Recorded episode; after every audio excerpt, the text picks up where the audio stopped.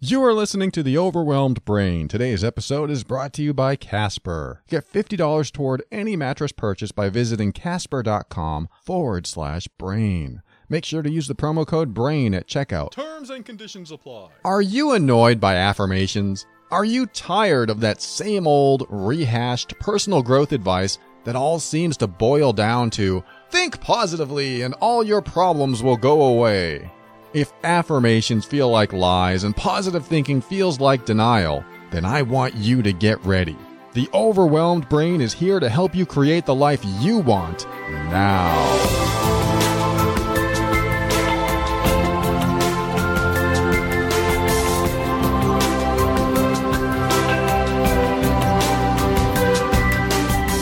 Hello, this is Paul Colaianni, your personal empowerment coach. Welcome to the Overwhelmed Brain. I am here to help you increase your emotional intelligence, strengthen your self worth and self esteem, and empower you so that you can make decisions that are right for you. Everything I talk about on this show is my personal opinion and is meant for informational and educational purposes only. Always consult a physician before making any changes to your medical treatment. And the first thing I'd like to do is thank those who have donated to the show. Uh, if you donated, then you've already received my personal audio reply. I like to record a special audio thank you to those people who've donated. And also, I've sent um, audio messages to those who voted for the Fiona video, my girlfriend's music video on child sexual abuse and healing. If you would like to see that video, go to thefionaproject.org. Thank you to those who voted. I think we won. As of this recording, we are in first place, and uh, the voting is over, but we haven't received official word. So cross your fingers. I think it's going to work out fine, but um, this is great because this gets the very healing, very powerful uh, Welcome Home Fiona music video out to a large crowd and hopefully out to the masses so we can heal the planet. I mean, that's the big vision heal the planet and uh, allow the survivors to not feel so isolated, alone. And if they feel shame or guilt or anything that they shouldn't have to feel because they were children, if you're a survivor, most likely you were a child when this happened, or if it happened later on in life, there's still no shame or guilt, but you're made to feel that way. And that's why often the survivors carry that around. So this video is sort of like a, a manifestation of what I talk about in the show is connecting with that part of yourself that's wounded, that feels the pain uh, or the isolation of sexual abuse. So check it out, thefionaproject.org. And let's get right into our first email from someone I'm going to call uh, Linda. Linda says, Hey, Paul, first and foremost, I want to say that I started listening to your show a few weeks ago, and you have helped me tremendously. I want to thank you for sharing your past experiences with us. I have recently gone through a series of hard life events. First, I didn't get the position I wanted at work, and I worked very hard for. I felt so rejected and disappointed that all my hard work didn't pay off. I think I carried that feeling of rejection onward with me. A few months later, I started online dating and dated several guys who I would never have even imagined I would date. I found myself in these emotionally and verbally abusive relationships, and despite knowing that these guys were the wrong guys for me, I still continued to see them until either I had had enough or they ended things. I think I looked up to them for validation, and when they left, I couldn't figure out why. I'd never felt so rejected, and each time one relationship ended, the hurt became more and more, and I got involved with more guys who treated me badly. It just got to the point where I felt all these guys just wanted one thing from me, and they didn't want me for me. I already suffer from low self esteem, and this just made me go into this state of depression. I found myself to be crying at work. I wasn't sleeping for months. I started to withdraw from friends and family. I hated the person I had become. That's when I started listening to your show. Every day I'm still trying to pull myself out of this black hole, and I know I deserve to be happy, and I know I deserve a guy who treats me right, but right now the future looks pretty bleak. I'm tired of pleasing people and forcing toxic relationships. Why do I keep getting involved with these guys? Do you think it's my low self esteem driving this? Linda. Okay, thank you, Linda. And uh, oh, wow. Yeah, when you go through a series of events, losing jobs, getting into difficult, abusive relationships, and uh, other things where life just doesn't seem to work out, then it feels like you're on a downward spiral and it's not going to end. And uh, you just feel like this is it. This is the way my life's going to go from this point on. So, one thing that I want you to remember is this isn't it. This is the dip in life. This is the phase you go through when more things happen at once than you can handle. It's that overwhelm period. Like, so many things are happening. It's like when I lost my job, then I went bankrupt, and then we went homeless. One thing after another after another, you're in that dip. That's what happens. And being in that dip, uh, you just can't see the peak. You can't see the light. You feel like you're in the darkness. And when you feel like you're in the darkness, you have clouded judgment about how things will go for you from this point on. That clouded judgment is one of the symptoms of depression. You know, depression, if you've heard me talk about, is the suppression of thought, which leads to the repression of emotions, which leads to depression. But, you know, that's not just the, the path to depression. I mean, when things happen to us, then we can certainly feel these emotions come up. We don't know what to do with the emotions, so we end up carrying them around with us. And we see the glass as half empty. We're, we're very pessimistic about how things are going. And when we get on that downward spiral, that's what happens. If you're an optimistic person, you can become pessimistic very easily. So there are a lot of factors that lead to depression and a lot of life events, just like I was saying. All of these things can happen at once. What do you do? Well, let's talk about the very specific things that are happening in your life. I mean, I think that's one step toward getting out of depression, or at least starting the path out of depression, or starting the path out of being the victim to all these things, is to look at one thing like a small thing, even. Like Dave Ramsey, that financial guy. He says, when you're in debt, pay the smallest bill first. And then you go, what? The smallest bill? I'll get nowhere. And he says, no, once you pass that small bill, you feel a sense of accomplishment, and then you pay the next larger bill from there. And that gets the snowball rolling and getting bigger and bigger until you're actually paying off your debt. I like to see uh, emotional stuff like that too is that you start off with something small, like honoring your boundaries. That's a huge thing for a lot of people. But in what platform, in what area of life can you honor your boundaries?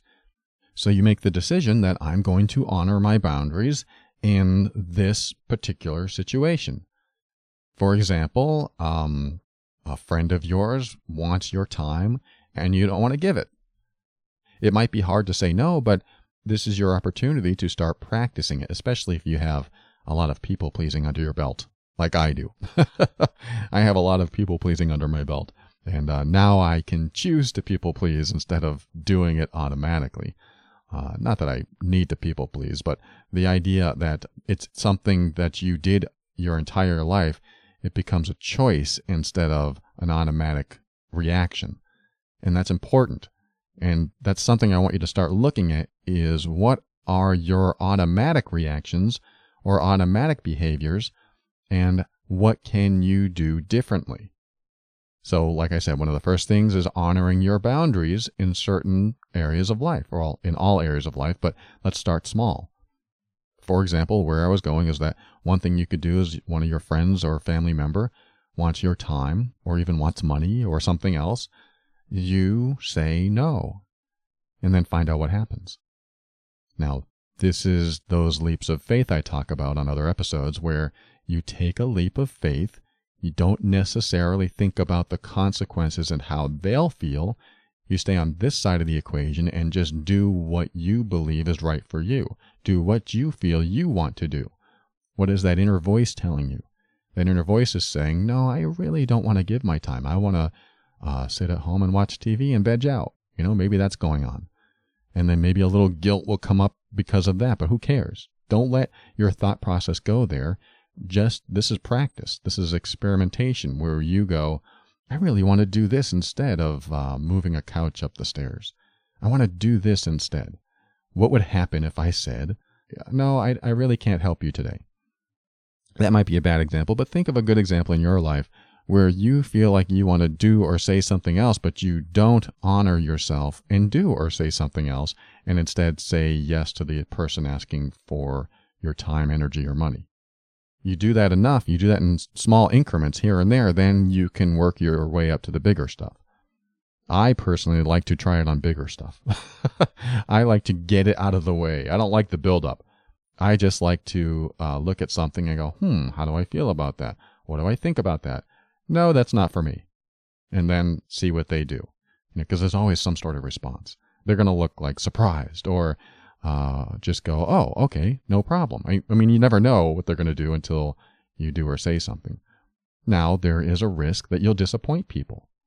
Now, this is good because then you find out the people that are disappointed in you honoring yourself aren't necessarily on your side. That doesn't mean they're against you. It just means that maybe uh, one of two things. Maybe they are used to you being a certain way and always giving in. So that might be one thing. Or maybe they don't really appreciate you getting your way and they want their way. That could be another thing. Because if that's the case, do you want to be with people or be close to people that don't want you to have what you want, but only want what they want? I hear that a lot in emotionally abusive relationships. Talking about emotionally abusive relationships that you're going through, I'm sure you can relate to this. They want what they want, you can't get what you want, so what do you do? From the sound of it, you've been giving in. You've been giving in, hoping for love and attention from them because there may be a sense of that missing in you. You are missing love. You feel like any validation is good validation, or any attention is good attention. And as you honor yourself in little increments here and there, you're going to find that uh, it's better to get quality, healthy attention than just any attention. Believe me, it's something that you learn in uh, the business world where you shouldn't try to sell to everyone. You should try to niche down and sell to only those people that really resonate with what you're selling. I know it's a business analogy, probably not the best analogy, but you get the idea because um, I don't know if it was Zig Ziglar that said it, but I think he said, when you try to sell to everyone, you sell to no one. Something like that. I know I screwed it up, but the analogy is that um, when you try to um, be okay with any attention, you never get uh, quality attention. You always get the generic, the abusive, and some good attention too, but it's a mixed bag. So, how do you get the attention that you want? How do you get the love that you want? You have to filter out those people that don't give you healthy love or attention. You have to filter them out. What does that mean? You have to start saying no to people that don't give you what you need or deserve. You have to start saying no to those people. I know that's an easy thing when you feel like you're in lack and you're finally getting love and attention when you haven't had it in months or years. But then you go, well, what's it doing? It's it feels toxic. It's that relationship radiation where the person that you're with is toxic and is burning you. And here's some love too. And then burns you again, and then here's some attention. Then burns you and then makes you feel good. And you develop a traumatic bonding where you equate love and pain, and suddenly you're in a uh, an abusive relationship. And now it's hard to get out of that abusive relationship because you developed a strong emotional attachment and you are looking for love, support, and attention from the person who is abusing you. It's a vicious cycle, and um, you know a lot of us have gotten into those types of relationships because we think, well, at least we're getting some love, at least we're getting some attention, and that burns us. So my suggestion is to filter out the people, get rid of them, you know, say no to the people that are toxic, that burn you. And even if they give good love and attention and support, even if they do those things too. Now, this doesn't mean you discount someone who is toxic 1% of the time and is fantastic 99% of the time. I mean, you have to gauge what is toxic to you.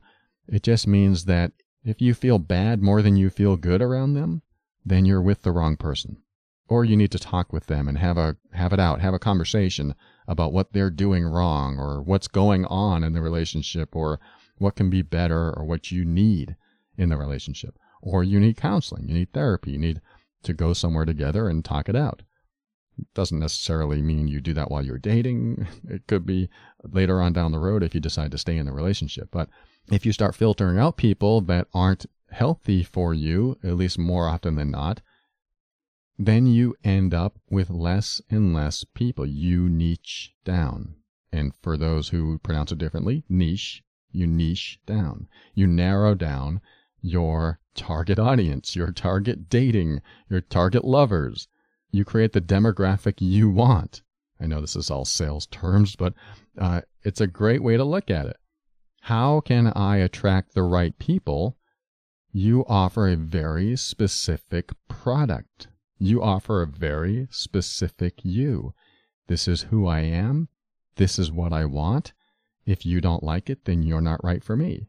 Yes, but I'm going to give you all this love and attention. I'm going to shower you with all these gifts. Yet you're not meeting these other values in my relationship, so why would I want you? This is the kind of uh, attitude you develop for yourself. You, you be very clear in what's acceptable and what's not. This is why I sell the uh, self sabotage workbook. If you go to my site, theoverwhelmedbrain.com, and go to the uh, workbooks, you'll see Stop Self Sabotage. If you haven't done that, uh, or you've never done um, a values exercise where you list what's most important in your life, in relationships, in your job, you need to list those values so that you know what to be in alignment with. So you know that every decision you make, you're in alignment with those decisions. For example, if I'm in a relationship and my top values are honesty, um, having fun, monogamous, you know, dedicated, you know, all these values that I can list and make those a priority in my life, then as soon as one of those is violated, if my partner is not honest with me, I need to seriously reconsider the relationship. Doesn't mean I leave the relationship. It just means I talk with them and say, hey, look, I cannot accept dishonesty in this relationship. If you're going to be dishonest, then I don't want to be with you. That's a tough place to uh, come to in you if, if you are so reliant on someone else for your happiness, which is, as you probably know, a way to set yourself up for failure. If you rely on someone else for your sole source of happiness, then you will be disappointed because that's way too much pressure. It's way too hard for anyone to meet that. That's why it's very important to find, you know, a healthy place in you and be happy in you and bring this happy, healthy version of you into the relationship. And hopefully they do the same thing. That way you can walk into the future together holding hands as happy, healthy, independent people that want to be together. So the idea of listing out your values in a relationship you know, this is what I want. I won't settle for less. This is what I want. That way, if and when those things get violated and you talk about it, and hopefully you can get through it, then you mold the relationship the way you want it. And a healthy, loving partner will almost always meet your values if you have a healthy list.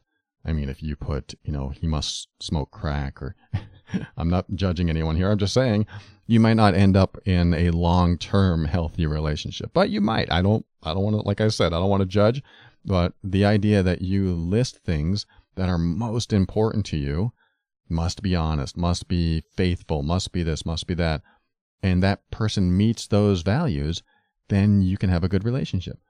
But if you look at your past relationships that were emotionally abusive and you have a, a value now that says, must listen to my ideas without putting me down for them, you know, maybe that's a value that you can add.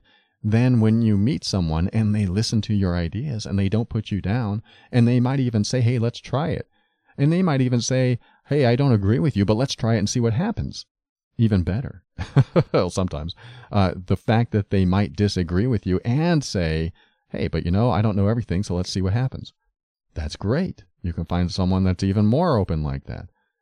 So, like I said, that the Stop Self Sabotage workbook is exactly why I created this. Because once you know your values, then all you have to do is make decisions that are in alignment with those values, and it's rare that you'll end up on a bad path with a bad person. I'm not saying it happens 100% of the time, but I tell you what, when you stay in alignment with all your values, your life tends to work out a lot better than, you know, trying to work around things and try to get through things. You're actually on a, a more positive path, a more flowing path. That's very helpful for anyone that's with you. Because sometimes people don't even know what you value. Sometimes they just guess and they make mistakes uh, according to you. And then they feel like you're mistaking their mistakes for a lack of support, a lack of love. And you feel like you're in a bad relationship, but they never knew what you wanted in the first place. They're just making guesses and they might make mistakes. So there is that too, is that it's nice to be clear about what you want right up front. And this is the important part, even at the cost of the relationship. That is so, so vital. That is one of the biggest steps I took in my life to say, even at the cost of X, I'm going to honor myself even if it costs me my job. I'm going to honor myself even if my wife leaves me, even if my girlfriend leaves me, even if I lose this friend. Because what I do is align myself with my own integrity, my own dignity, and I prioritize me over the situation, other people, when I feel like I need to. That doesn't mean I walk around all arrogant and egoistic and tell people, you need to listen to what I say. It just means when I feel there's some sort of violation taking place, then I come back to me and go, wait, if you can't be honest with me, then I can't be with you. Period. That might be very hard to say. You could lose someone that you really love, but you do it and you watch the relationship transform into what it absolutely needs to be. You have to do it that well. I'm going to say that you have to do it that way because if you don't stand up and say, hey, that's a problem. I don't like when you do that. That's disrespectful. If you don't say things like that and you just swallow those emotions, swallow those thoughts, then the relationship goes nowhere and you feel worse. I mean, period. That's that's what happens. You don't stand up and say that's a problem. That's unacceptable. They don't have an opportunity to change. Then the relationship doesn't go anywhere. You feel worse. And eventually the rift becomes wider and wider between you two. But I understand that uh, there's a fear of loss. And so what happens is the fear of loss overrides your ability to make the decisions that are right for you. The fear of loss is the cause for a lot of problems in situations like work and relationships like uh, romance and family. There's a fear of loss. If I say that to my mom, and my mom rejects me, then I have no mom. So I'm not going to say it. So that fear of loss causes you to feel worse inside because you refuse to say what you need to say. So what do you fear losing? If I lose my mom, for example, then what would I do without her? Now we have some sort of um, sense of that I'm not complete or whole without a mom. You know, these are things that um, I've talked about in other episodes. I could expand on it here, but uh, it goes into a lot of complex discussion. But my point here is to lead with your strength in honoring yourself before it ever gets to the fear of loss. It's that side of the equation. You stay in the strength of honoring yourself instead of the other side of the equation, which is making decisions based on the fear of loss. So, uh, with you, Linda, let me get back to what you're saying here is um, why do you keep getting involved with these guys?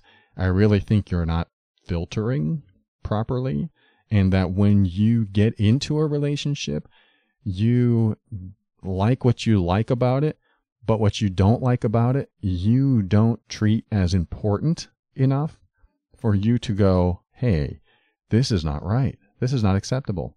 I'm going to get out of this relationship unless you change. I mean, you don't necessarily say those words, but you might feel that inside, like, I'm going to get out of this relationship unless this person changes. And then you have the conversation, like, you know, when you stood me up, uh, that was very disrespectful. I don't like that. If you do that again, I don't want to date you anymore. And when you do that, uh, the person might go, What? You're ridiculous, and then take off. But that's what has to happen. I mean, imagine knowing who the person is before you start falling for them That's a healthy, happier place to be than falling for them and then having them treat you the way you don't like to be treated. Because that is harder to get out of once you get that emotional attachment. You learn who they are when you present your boundaries and they fail to meet them. They fail to honor them. You learn who they are. And then you can go, huh, that's how they behave when they know I don't want them to behave that way. So obviously they don't care. They only care about themselves. And then you end up with people who want what they want and only use you for one thing, which I know you're feeling, Linda, because there's an allowance of them dishonoring you or violating your values and you don't like it, but you don't stand up and say, you know what? I don't care what I lose. I'm honoring myself. You get into alignment with yourself. And you ask the question, do you think it's my low self esteem driving this? And I'm going to say that low self esteem occurs when you don't follow the path that you know is right for you. You are following the path of, I'm missing this thing in my life and I will get this thing from someone else or something else. It's like um, I'm missing happiness in my life, so I'm going to buy a brand new car. That might fulfill you. Who knows? I'm not here to say it won't, but uh, how long will that last? Is that an emotional fulfillment that you need? Uh, for some people, it might be, but for the most part, you know, stuff doesn't really fulfill you because now that you have the car and it gets older, are you less fulfilled? Or, like I said before, if you seek someone else to fulfill you and then that person fails to do it, now you feel unfulfilled again. We set ourselves up to not have a high sense of self esteem, which really stems from a sense of self worth. I don't know if you've heard my episode where I talk about uh, self esteem and self worth. Self worth is what you feel others feel about you when you're younger. Self esteem is how you feel about yourself when you're older. And self worth leads into self esteem. So if you have a low self worth going into your adult life, then you'll likely have a low self esteem so, what do you do about that? You start valuing yourself. What does that mean? You start valuing yourself by making decisions that are in alignment with your values, that are not toxic, that are designed to help you feel better about yourself instead of worse. You start seeing the bigger picture. If I stay with this person and that person puts me down or only uses me for one thing, then that's not valuing myself. So even if you took everything that I just said and threw it out the window, just making the decision to value yourself with every decision you make, you'll be able to assess if you're on the right path or not. If I go out with Bill and Bill turns out to be abusive, do I value myself and get out of that relationship? Or do I stay because I fear a loss of love? I'm telling you what, every time you make decisions out of fear, your life goes down a rocky road. Very rocky. You just transform that into how do I value myself most? And you're going to have hard decisions to make, but your life turns out better because now you can look back and even if there was a big mistake, you can go, yes, but at least I value, valued myself. At least I stayed in integrity with what I needed and want, what I deserve in my life. So that's what I have for you, Linda. And let me just say this one more thing about the uh, job that you worked so hard for. You said you felt so rejected and disappointed that all my hard work didn't pay off, and that you think you carried that feeling of rejection onward. Yes, I get it. You know, I've told the story where I worked in this hospital and I was working in the IT department, and they kept promising me they're going to they're going to give me a full time position. I was a subcontractor, and they said, we can't wait to have you. We love you. We love you. We want to give you a full time position.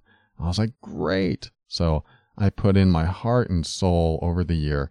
Not that I wouldn't have anyway, but just knowing that that, that dangling carrot was out there had always driven me to succeed, to be motivated, to continue moving forward, to continue working hard and giving them, you know, everything I could.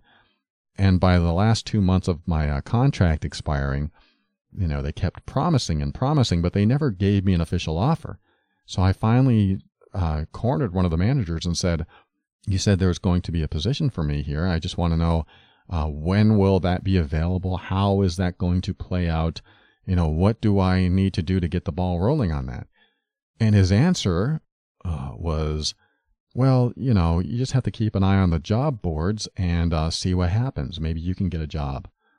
And I was like, what?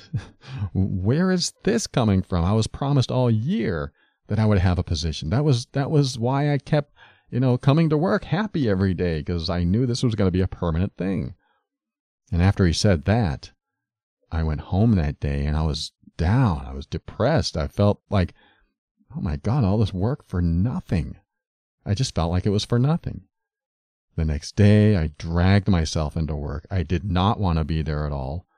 And I went home after the day was done, still felt down. There was just no way to get out of this funk I was in. And I went back the next day, and now I'm dragging again, and I just don't want to be there. And I had to come to a place, and this is important, at least in my life. I had to come to the place of I can't rely on anyone else for my permanence, for my longevity, for my security. I can't rely on anyone. I can't. Is that necessarily true? It doesn't matter. Because at that moment, I developed that philosophy that I cannot rely on anyone else. I can't trust that anything will pan out that someone else uh, tells me will pan out. I can't trust it. And what that did for me is it empowered me to take control of my life and to stop putting so much faith in other people to come through for me. It was a huge pivot in my life. In fact, once I made that decision, the idea of doing my own thing, the overwhelmed brain, the podcast, the coaching, all of that stuff started to flood my head in little trickling bits. But I started just doing more outside of work and then just used my job. I was still making money there, but use that job to fund what I was going, going to do for myself. That doesn't mean everyone should just get up and be self employed, although that would be pretty cool too. But the idea is to not have a reliance that something or someone is always going to be there, even if they are. I'm not saying that you should not expect them to be or not have full faith that they will be. If you're married, if you love each other, uh, or if you love your job, you can expect it to last. Absolutely. Nothing wrong with that. But don't pour so much into it that you set yourself up to fail in the sense that if it goes away, that you have nothing, like you have no foundation of you. You need a foundation of you. What's, what's your you foundation?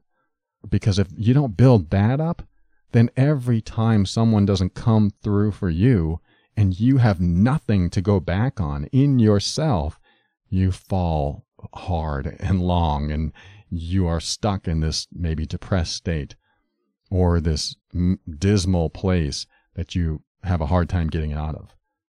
The day that I found out that I wasn't getting the job that was promised to me over and over again, or at least a couple days after that, I took the reins of my life.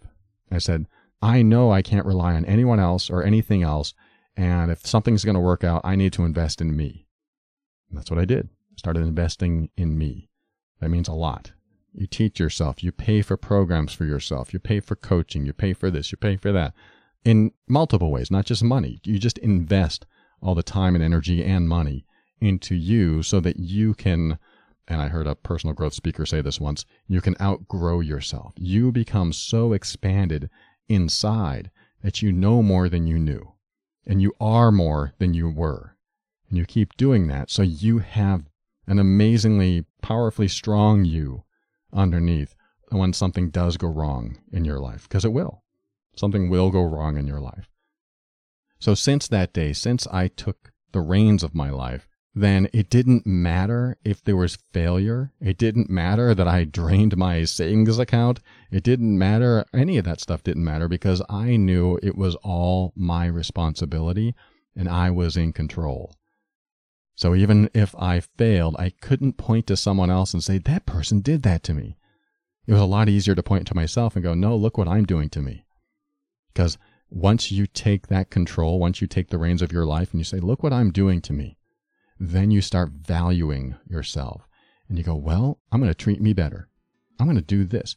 I don't care if I have to deliver pizzas to make extra money, I'm going to take care of me until I get back on my feet because nobody else can control me and nobody else has the responsibility of making me feel better. That's my responsibility. I want you to feel better, Linda. Thank you so much for sharing this. We'll be right back after this.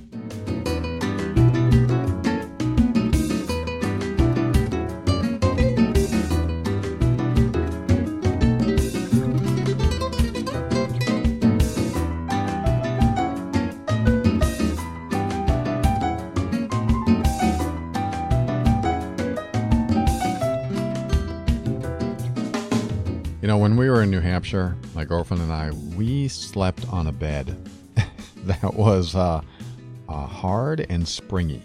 it was like if I moved, well, let me put it this way if I breathed, she felt it on her end. And it was a big bed, it was a huge bed. And it was nice because we had all this room. But um, as soon as one of us got up to go to the bathroom or something, I don't know if you've ever seen those uh, things they put in the water. It's a giant, like air filled bag that one person sits on the end and like one or two people jump on the other end and it flips the person high into the air 30, 40, 50 feet, sometimes even higher.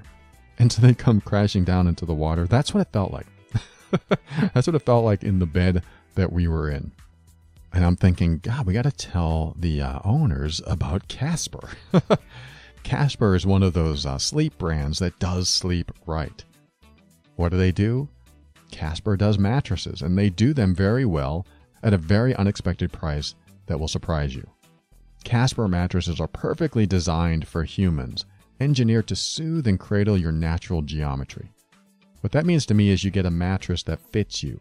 Casper mattresses provide all the support the human body needs in all the right places. You know what I mean, right? I don't know how many times I used to wake up feeling a little contorted from turning over and hoping my bed worked with me instead of against me. Your mattress should work with you. I mean, we spend one third of our lives sleeping, so why shouldn't we be comfortable? Casper delivers in more than one way. Not only do they have over 20,000 reviews with an average of 4.8 stars across Amazon, Google, and their own site as well, but they offer a risk free money back guarantee.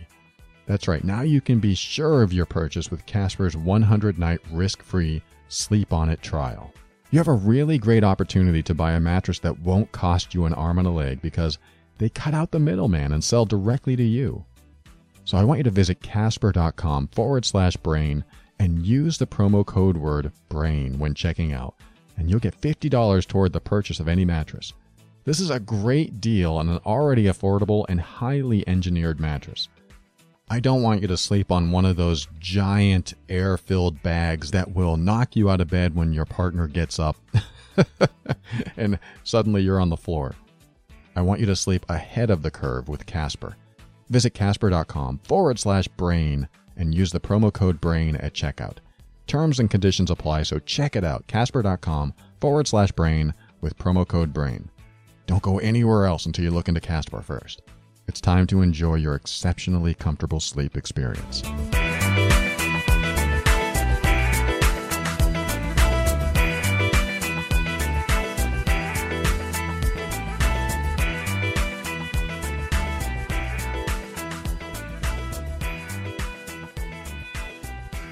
Welcome back. I got another email uh, from someone. I'm not going to read the email on the air because it really comes down to how uh, someone stays with an emotionally abusive person, even though they feel like they're being bullied, even though they feel pretty terrible. I mean, it's very much along the same lines as the last email that I got, except um, this person was with someone that uh, kept threatening to kill themselves if they left or if the relationship didn't go in the direction that uh, they wanted it to go. Well, let me just say right up front. Uh, first, the person who wrote this email, thank you so much for sharing this. It was um, there was a lot in there that uh, certainly I wouldn't wish on anyone. So I'm so sorry you had to go through this. At the same time, you are in a better space because you got out of the emotionally abusive relationship. And uh, the person that wrote said, I think it was a she actually, said that uh, she cried almost every night and she knew she was being bullied. And all she could think of was that he didn't mean it. He had a tough life and that uh, she gave up on him. I hear this over and over and over again, uh, especially from the victims of any type of emotionally or verbally abusive relationship, is that they feel sorry for the person that's hurting them. And uh, that is the magic formula right there. If you feel sorry for the person that is hurting you in any way, shape, or form, if they are emotionally injuring you and you are feeling bad more than you're feeling good in the relationship, they are utilizing and taking advantage of a formula that works to keep you in your place. She said he had a tough life. Yeah, a lot of us had a tough life. And some of us choose to look at ourselves and heal ourselves instead of push our pain onto other people. I'm not saying that uh, he didn't have the worst life of all of us. I'm saying that when you consciously choose to hurt someone that you're in a relationship with, regardless of your past, it's all about what's happening today. The focus should not be on what happened to them. The focus should be on what's happening to you. And just like I said in my last segment, when you start focusing on yourself and realize your own self worth and start valuing you, even if you don't realize your own self worth, start valuing you, then you won't be caught up with people that use their victim mentality as an excuse to hurt you. Because I tell you what, the more kind, generous, and compassionate you are, the more you'll attract people that are deep into their own victimness, if that's a word. I mean, you'll attract other healthy people too. It's just that those that are in that victim uh, state are more attracted to those that are very compassionate, very kind, very nurturing. And uh, sometimes that can work if the victims aren't uh, abusive or wanting the other person to change for them. And the more guilty you feel in a relationship, which is highly symptomatic of an emotionally abusive relationship, like when someone threatens to hurt or kill themselves to make you stay or make you feel bad, they're manipulating your kindness and making you feel guilty on purpose. It's purposeful. I can almost guarantee it's purposeful because if you feel guilty, they're in a better space. Because you're down on yourself, which means you need love and support. Guess where you're going to get it? you're going to get it from them because they are putting you in the space of feeling bad about yourself so they can make you feel good. Plus, if you feel guilty, you won't be able to handle the feeling, so you'll stay in the relationship. It'll be like overwhelming. Like, I, I feel so guilty. I got to stay. I feel guilty because I mistreat them. And I hate mistreating them because they had such a hard life. And that thought process is totally taken advantage of people who make you feel guilty, at least the type of guilt that I'm talking about, well, maybe almost any guilt, they mean to do it. I did. I did that for a long time. When I was married, well, in any relationship that I was in, any time I made my partner feel guilty, it was on purpose. I hate to admit it. I was dysfunctional back then. I was not a healthy person to be with. But any time my partner felt guilty, I won. If I made my wife feel guilty for putting junk food in her mouth, then she would do it less, as far as I could tell. If I made her feel guilty because I didn't want her to eat junk food, then she would feel bad about it and do it less, at least around me, and I would think that I am getting my way. That was a great way to control the relationship. I did it on purpose. Now, back then, I may have used the excuse that I'm having feelings. I came from an alcoholic family, and uh, when the alcoholic stepfather drank, then he didn't love me. He loved his alcohol, and his love for me was replaced with a bottle. I can see that now. That's what I was doing. Back then, when I was in my relationships and I was using guilt as my tool to make them love me more, which is a very toxic love, I was very much wrapped up in the victim mentality. You know someone's wrapped up in the victim mentality when they're trying to make you change for them. If you leave, I'm going to kill myself. So now you have to do something to make them feel better. That's all part of their victimness, their victim mentality. If you leave, I'll never find anyone else. I'll feel like I'm uh, lost in this world and no one loves me. They're putting the pressure on you to be there for them so that they don't have to feel uh, the pain. Yes, they're in pain. I definitely agree. There is pain in the person that is uh, feeling like the victim. Still, it doesn't give them the excuse to hurt you, which is what happens.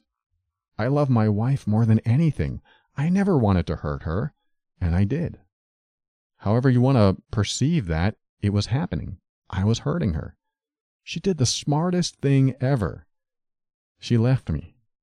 I'm not saying that all relationships have to end up like that. I really believe that once you know this information, once you can see that the person with the victim mentality is hurting you and using that victim mentality as an excuse, then you have the power to go, wait, something's wrong here. We need to talk about this. We need therapy. We need something because this doesn't work for me. You need to get out of that cycle that's uh, present. Because those that are hurting you, they typically mean to do it, and they usually have a painful past to share, and they do what they do to get what they want. It's all part of the, the big machine that is created in that kind of relationship. Let me give an example. Let's just say that someone locked you in a basement with no food or water. I'm sorry if this ever happened to you. I'm just using it as a metaphor. Let's hope uh, that you've never been through this.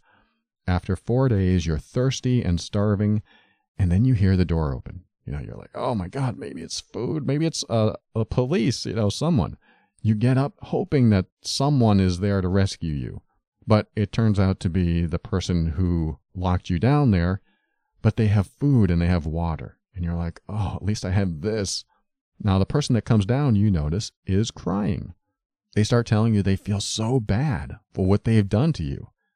You think, oh my God, I might be released here. This is great.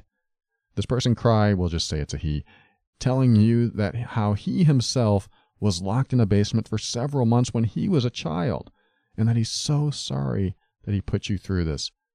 He hands you some peanut butter, some bread, a butter knife, and a gallon of water. You're so grateful to get the food and the water, so you scarf it down. And then you look at him and you're expecting, hopefully, that he's going to let you go. And you can tell he's not going to. So you plead with him to let you go. And he starts crying again. And he apologizes. He knows that he's hurting you. He says it. I know it. I know this hurts. You know, I, I've been through this myself. I know it's awful. I just, I'm not there yet. I, I can't let you go yet. I just, I'm just not there. He gets up, goes upstairs, and locks the door behind him. You sit there crying, not knowing what to think. So this continues for weeks. This person comes down the stairs every day now, feeding you, giving you water, telling you his pains and his fears, and even asking you to share your stories too. And even though you're locked in the basement, you can almost see past that at times, knowing he's in agony himself. But every time he goes upstairs and locks the door behind him, leaving you down there until his next visit. You see, this person is a victim himself, and he's making the conscious decision to keep you locked away. And that decision is probably stemming from his childhood, yes. There are certainly things to feel sorry about for him. But he's using that pain in himself as an excuse to continue mistreating you. It's the ultimate manipulation. He knows you can't turn off your empathy and compassion, so he continues to utilize it so that you stay feeling sorry for him. But you're still in the basement, and he shows no sign of letting you out. And because of this, there are very clearly two things going on and they conflict. One, he's a victim and he wants you to know it. And two, he is consciously aware he is hurting you, yet does nothing to change it. The conflict is he knows you feel pain because he feels the pain too. And because he feels that pain and makes the decision to make you feel guilty or hurt you in some other way and does nothing to change it, shows that he is more focused on getting his own needs met than caring about whether you hurt or not. And that's what needs to be your focus is that many times this type of person with this type of victim mentality wants to get their own needs met by you changing who you are and what you do, regardless of how badly you feel about it. So I want you to consider why you give someone else permission to injure you, regardless of why they're injuring you. Emotional injury, even physical injury. Why do you give someone else permission to injure you, regardless of the reason? As soon as you add reason and that compassion and empathy kick in, you become vulnerable to their manipulation. Now, this is hard because a lot of people deserve our compassion, they deserve our empathy. But if they're hurting you, do they deserve it as much? This is a gray area, I know, because hurt people hurt people, and hurt people need help or healing or something. And us people helpers or former people helpers want to help them so they become better. But I think you need to start making rules in your life that when someone is trying to hurt you or make you feel guilty, that you need to step away and help other people that truly deserve it, that don't want to hurt you, that want to help themselves. People who don't want to help themselves want others to change for them. Don't hang out with people that want others to change to conform to them. It's a very narcissistic trait, even though it might not be a narcissist that you're dealing with. It's very self absorbed and especially does not show compassion and empathy for you. You want to gauge this the, the easiest way possible? Are they showing compassion and empathy for you? And I don't mean only at times, I mean always having that activated. At least 90% of the time because someone who makes you feel guilty and threatens you by hurting themselves or killing themselves if you leave doesn't necessarily feel bad for you. They feel bad for them, and they want you to feel bad for not pleasing them. Because someone who threatens to hurt themselves and make you feel guilty isn't showing that they love you by supporting your happiness. You just may be focused on the wrong things. So, to the person who wrote this letter, thank you for sharing your story. I know you feel sorry for people, but you also need to look at yourself and feel sorry for yourself sometimes and go, what can I do to value me? What can I do if I was my own best friend, if I was my own mom or dad, you know, healthy mom or dad, if I was uh, the my own mentor, my own guide, what would I tell me? Like I'll never forget what my girlfriend said um, when she told me that she went to therapy while she or before she got a divorce, and uh, the therapist asked her, well, if you were me, what would you say to you? And my girlfriend said, Run, don't walk. And she didn't really take that advice at first, but when she went home and thought about it, she realized just how valuable that was. You know your own advice. You know exactly what to do. You just don't take it. You just don't do it. Value yourself, and you will make the right choices. Thanks for writing and thanks for listening. We'll be right back say some thank yous, close the show, and say some final words after this.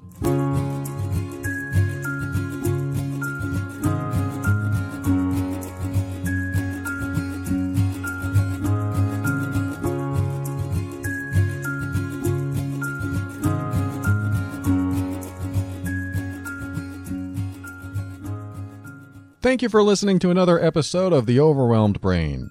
I want to thank Casper. Go to casper.com forward slash brain and use the promo code BRAIN for $50 toward the purchase of one of their fine mattresses. That's a great deal. Check it out. Casper.com forward slash brain with the promo code BRAIN. And I want to thank you. If you've purchased the Overwhelmed Brain book or one of the workbooks that I provide to help you through certain areas of life, I appreciate you. The most popular workbook I have is on the subject of manipulation and emotional abuse. That's right, it's the Mean Workbook, and it's designed to uh, not only evaluate your relationship and gauge how much you might be in an emotionally abusive situation, but it also helps you articulate just what you might be going through if you can't seem to pinpoint what it is that makes your relationship so difficult. I've had clients that couldn't explain to me what their partner was doing, all they could tell is how guilty they felt and how much self esteem and self worth they've lost since they got into their relationship. The Mean Workbook points out exactly what might be happening to you so you can finally get out of that fuzzy feeling. Manipulation and emotional abuse is insidious, and you will often not see it happening. You will usually feel it. And if you can't see it or know what it looks like, you may never be able to get out of it. Not easily, at least. Anyway, if you're in that type of complex relationship when it shouldn't be so complex, visit theoverwhelmedbrain.com forward slash mean and get the mean workbook today. And I want to thank members of the Patron program. The Patron program is a great way to support the show. I get a lot of emails from people telling me how their lives are changing, and I absolutely love to hear this. If you want to support the efforts over here, go to patron.theoverwhelmedbrain.com and give to get back private episodes, workbooks, and even email coaching. I appreciate you, patron members. Thank you so much. And of course, you don't have to join the patron program to support the show. Just go to the Amazon link at theoverwhelmedbrain.com every time you shop at Amazon. That way, TOB gets credit and they'll send us a few pennies for everything you purchase. Sometimes it's dimes and nickels, but every purchase helps. Thank you for all your support. I appreciate you. And finally, thank you to Kevin MacLeod of Incompetech.com for some of the music transitions in The Overwhelmed Brain. And now I'm going to read to you from a book that was written, I believe, in 1840. It's called The Teacher's Manual, and this is a kind of a weird title, but I'm going to read the whole thing. the Teacher's Manual, being an exposition of an efficient and economical system of education suited to the wants of a free people. Don't ask me, that's what they wrote. I'm sure it was very meaningful in 1840. But what I'm going to read you is a phrase that you will be very familiar with and has been replaced with something else. You'll see what I mean again. The title of this, it's a little poem, is called Try, Try Again. This is the very first uh, sighting, I believe, of that phrase if at first you don't succeed, try, try again. Uh, this book is written by Thomas H. Palmer. And the poem goes like this Tis a lesson you should heed, try, try again. If at first you don't succeed, try, try again. Then your courage should appear, for if you will persevere, you will conquer, never fear. Try, try again. Once or twice, though you should fail, try, try again. If you would at last prevail, try, try again. If we strive, 'tis no disgrace, though we may not win the race. What should you do in the case? Try, try again. If you find your task is hard, try, try again. Time will bring you your reward. Try, try again. All that other folks can do, why, with patience, should not you? Only keep this rule in view. Try, try again. Why did I read that? Again, that was from that uh, the teacher's manual from 1840. Do you know what it was replaced with? Do or do not. There is no try. You know, I think they both have their place. I just told somebody on email the other day that um, I want you to try. I want you to move forward in any way possible. Try. If you are honoring your boundaries, try, try again. I want you to try because some people just think, well, if I do it, that's just way too scary and over the top, so I don't want to do it, so I won't even try. I would rather have you go, well, I tried and it failed. Or I tried and it worked perfectly. Instead of saying, well, I'm, I'm not going to do it. It's either do or do not, so I'm going to choose uh, not. and uh, I really like the idea of trying anything. So I'm not really fond of the do or do not, there is no try, even though I highly respect Yoda or George Lucas, who created Yoda. I highly respect that phrase, and I have used it myself to motivate me. But I also think it can be demotivating if there is no other choice but to do or do not. I don't know, just something that, about that that I don't like. I like opening up my options. I like having more options. I like having gray areas. I like being able to know that there's an analog approach to something instead of a digital approach to something. What I mean by that is, um, you know, you have a volume knob in a stereo, and you can incrementally turn it up slowly, and it gets louder and louder and louder, or you can incrementally turn it down, and it gets lower in volume and lower. Uh, but with digital, it's either on or off. So if you have a stereo system with a digital volume control, uh, it's going to get loud at this level, and then louder at this level, and then louder at this level with no in betweens. Digital is very on off, it's very set in stone. Analog is more uh, variances in degrees, where digital is these are preset and there is no degree. It's sort of like a piano. Between a C and a D, there's only C sharp or D flat. However, what about uh, C and a quarter? There's actually a sound between two keys on a piano but you don't hear it because the piano doesn't make that sound because it's very digitally oriented. I know there's some uh, music major out there that's going to correct me on that. They're going to say something that will say, You don't know what you're talking about. But I hope I'm getting my point across either way is that trying is that analog space that you can increase the volume little by little and try something else and try something else. Whereas uh, do or do not is you either play this note or that note and nothing in between. And that can turn people off. So I don't want you to be turned off with your own personal growth and your own self development. I want you to be turned on by personal growth and self development and know that trying is okay. Trying is forward momentum. Trying is not necessarily doing it to perfection. It's just starting the process of doing it. It's the first baby step of doing what you need to do. I would rather have you take a baby step than no step. I would rather have you try, try again than do or do not. If the do or do not makes you do not. I hope that makes sense. and how do you continue trying and trying again? Well, you just keep your mind open so you can step into your power. That'll help you be firm in your decisions and actions so that you can create the life you want. Always take steps, even baby steps, to grow and evolve. Always try. you are powerful beyond measure. And above all, and this is something I absolutely, without a doubt, know to be true about you, you are amazing.